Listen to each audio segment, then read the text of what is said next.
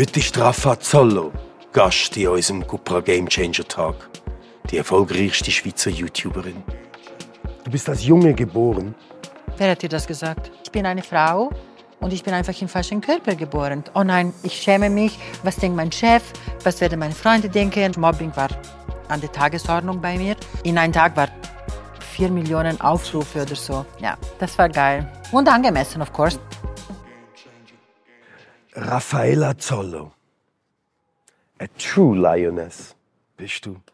Ja, ich ähm, bewundere zutiefst deinen Mut und dass du immer, immer dich geblieben bist.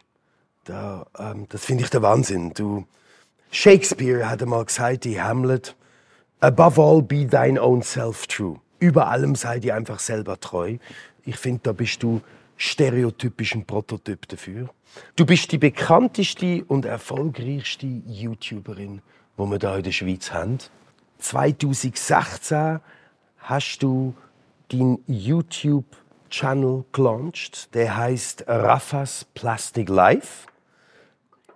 Du hast mittlerweile knapp 800.000 Abonnenten. Es geht um Lifestyle und um Mode und um Kosmetik. Es geht auch um Comedy. Da sind auch ganz ja. tolle Comedy-Clips drin, unglaublich unterhaltsam. Du hast sehr populäre Fernsehsendungen wie Promi Big Brother, Das jüngste Gerücht oder Promis unter Palmen. Elegant, authentisch, mit Witz und mit Style moderiert, voll souverän. Du bist einzigartig in der Schweiz. I mean it. Wie bei dir Beruf und Privat verbunden sind. Komplett, ja, komplett. Du bist du, hundertprozentig, authentisch und ehrlich, ungefiltert, auch wenn Mann oder Frau mal nicht so einen guten Tag hat. That's life, that's reality, that's normal. Und wie du da deine Community oder auch mich verzauberst und abholst, das ist exemplary. Ja. Danke. How did it all start and why did it start? Also mein YouTube-Kanal habe ich mit, wie du sagst, 24 kreiert. 4, 23. Ich habe schon seitdem ich 15 war, habe ich als ähm, Uhren- und Schmuckverkäuferin gearbeitet. Und ich wusste schon immer, dass das nicht mein Weg sein wird. Das war ähm, für den Moment war gut und ich habe auch sehr, sehr gerne Schmuckstücke und Uhren verkauft. Aber ich wusste, dass ich für mehr geboren worden bin. Dass du auch mehr willst ich, vom Leben. Dass ich mehr will, dass ich halt für Menschen unterhalten geboren bin. Und mit 23 habe ich endlich den Mut gehabt, eine Facebook-Page zu kreieren. Damals war noch Facebook beliebt. Es war Halloween und ich war äh, ein bisschen betrunken. Ähm, dort habe ich noch getrunken, jetzt ich trinke gar nichts mehr. Und dort habe ich mir den Mut anscheinend angetrunken und als ich nach Hause gekommen bin, ich habe diese Facebook-Page eröffnet. That night. That night, ja, ja, um 5 Uhr morgens. Yeah. Und als ich dann den nächsten Tag aufgewacht bin, ich habe gedacht, oh nein, ich schäme mich. Was denkt mein Chef? Was werden meine Freunde denken? Was wird, was werden die Menschen überhaupt denken? Und dann habe ich mir gesagt, nein, ich lösche die Page nicht. Ich gebe das Ganze einen Monat Zeit. Ich werde anfangen zum eben mit kurzen Sketches habe ich angefangen, so Comedy Sketches. Und wenn die Leute das gut, wenn es gut ankommt, gut. Wenn es nicht gut ankommt, lösche ich das Ganze. Alles selber, alles selber. Alles selber, of course, mhm. ja, ja. Mhm. Und ähm, nach einem Monat war war ich noch da und die Menschen haben Freude gehabt. Of course, am Anfang war nicht viel, aber ich würde sagen, nach so sechs Monaten ist eine von meinen Videos viral gegangen für das Video hat geheißen No Make-up, Make-up Look.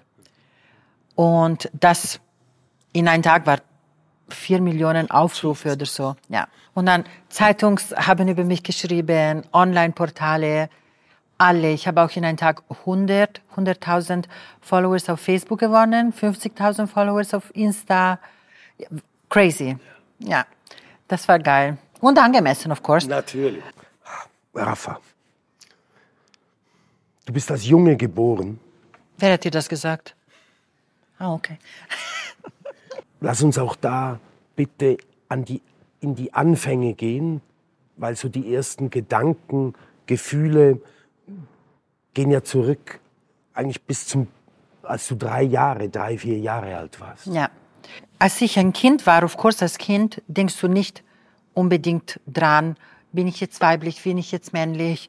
Du spielst einfach, du willst einfach ein Kind sein, du machst Sachen und du überlegst gar nicht, was du wirklich machst, sondern du lässt dich halt von deinen Intuitionen treiben. Ich erinnere mich sehr gut, dass ich, ich habe eine kleine Schwester und so mit fünf und so, ich habe immer auch mit ihren Kleidern gespielt und ähm, ich erinnere mich, ich habe eine gute Freundin vom Kindergarten gehabt. Sie hat neben mir gewohnt und sie hat eine große Terrasse gehabt. Und einen Tag gehe ich bei ihr und ich habe mich immer die Fußnägel von meiner Mutter lackieren lassen, weil ich fand das immer so hübsch. Ein Tag, es war Sommer, wir spielen zusammen und ich gehe zu ihr und sie sagt, oh mein Gott, deine Füße sind lackiert. Männer machen sowas nicht. Und dann ich bin weggerannt, heulend, of course, zu meiner Mutter und ich so, oh mein Gott, bitte nimm mir den Nagellack von den Füßen weg, weil Elena hat gesagt, es geht nicht. Und ich möchte trotzdem mit dir weiterspielen.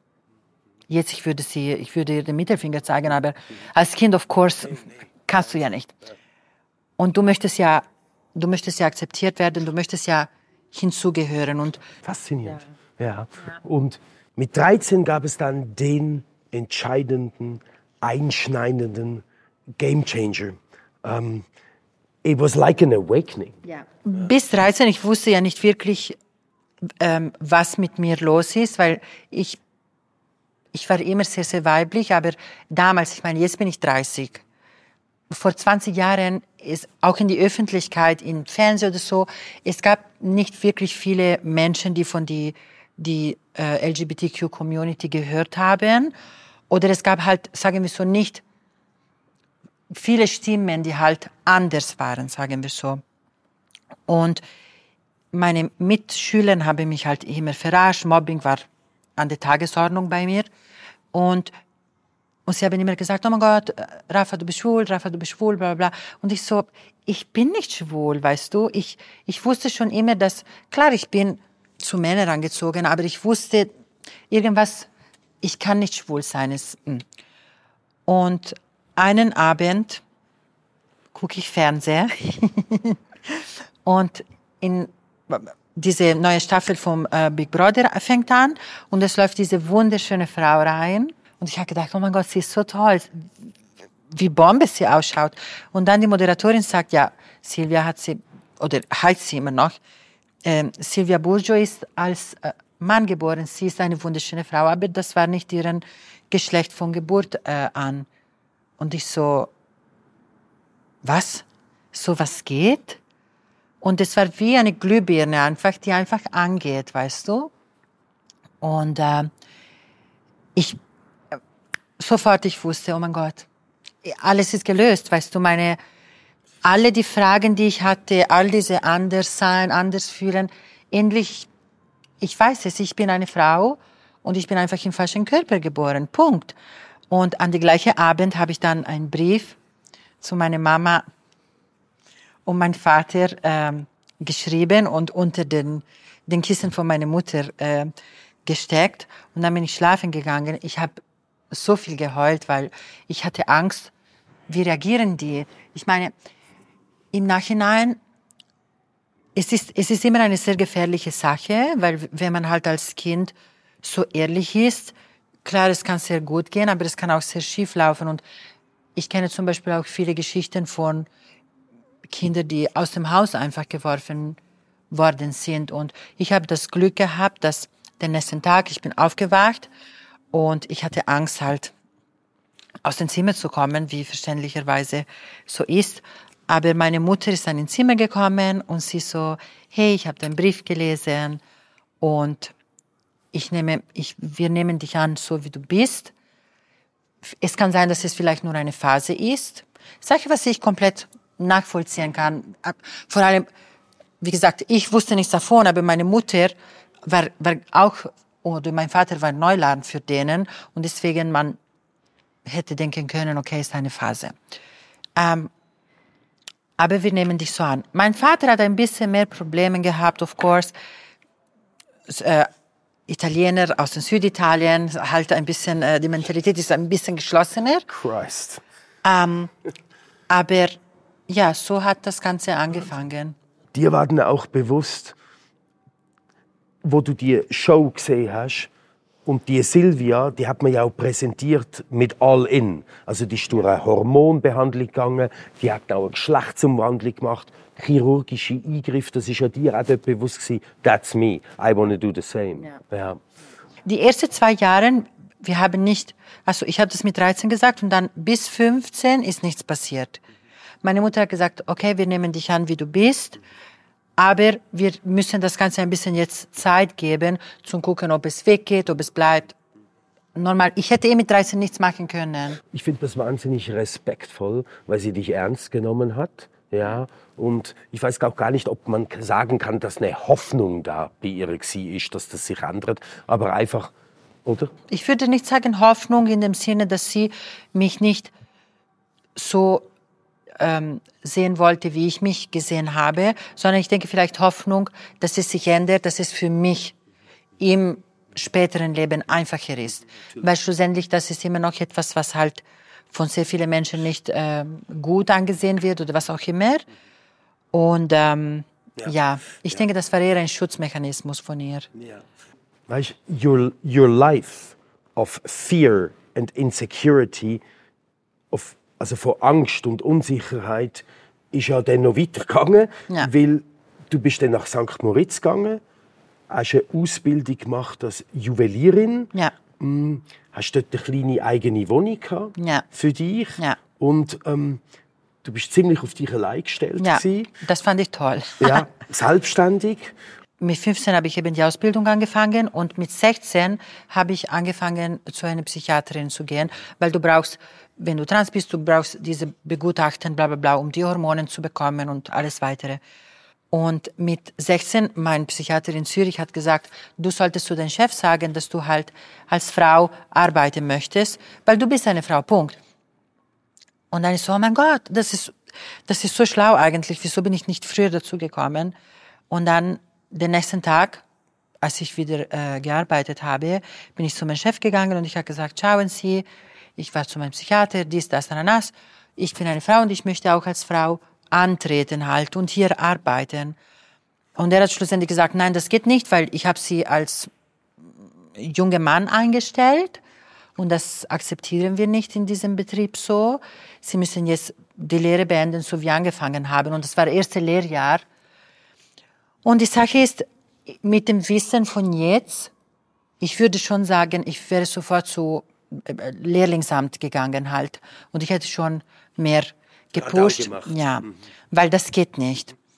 Aber dort, ich wollte halt meine Ausbildung fertig haben, weil meine Eltern haben oh, mir immer gesagt, du brauchst etwas Festes in der Hand, weil du kommst sonst nicht weiter. Und dann habe ich mich halt diese drei Jahre durchgepusht. Während dieser ganzen Zeit ging ja das auch mit. Ich kann nicht mehr.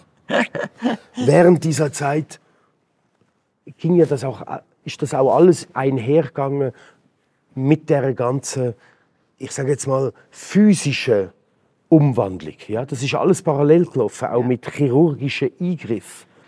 Mit 18, also mit 18, ich habe meine Ausbildung mit 18 und ich war fast 19, aber ich war trotzdem immer noch 18. Mit 18, ich durfte gesetzlich Hormonen halt äh, nehmen. Und dort habe ich im Geschäft gar nichts gesagt, gar nichts. Und ich habe sie einfach genommen.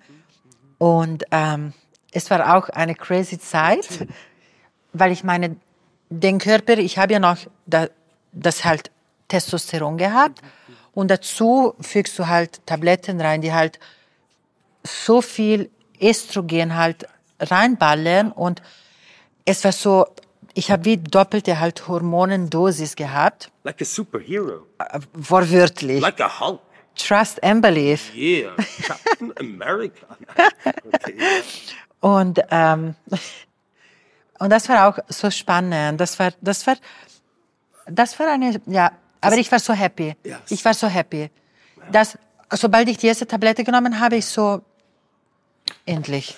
Was passiert da mit einem? Also, Wenn Die Haut wird feiner, die Haare werden dünner, also so Körperhaare.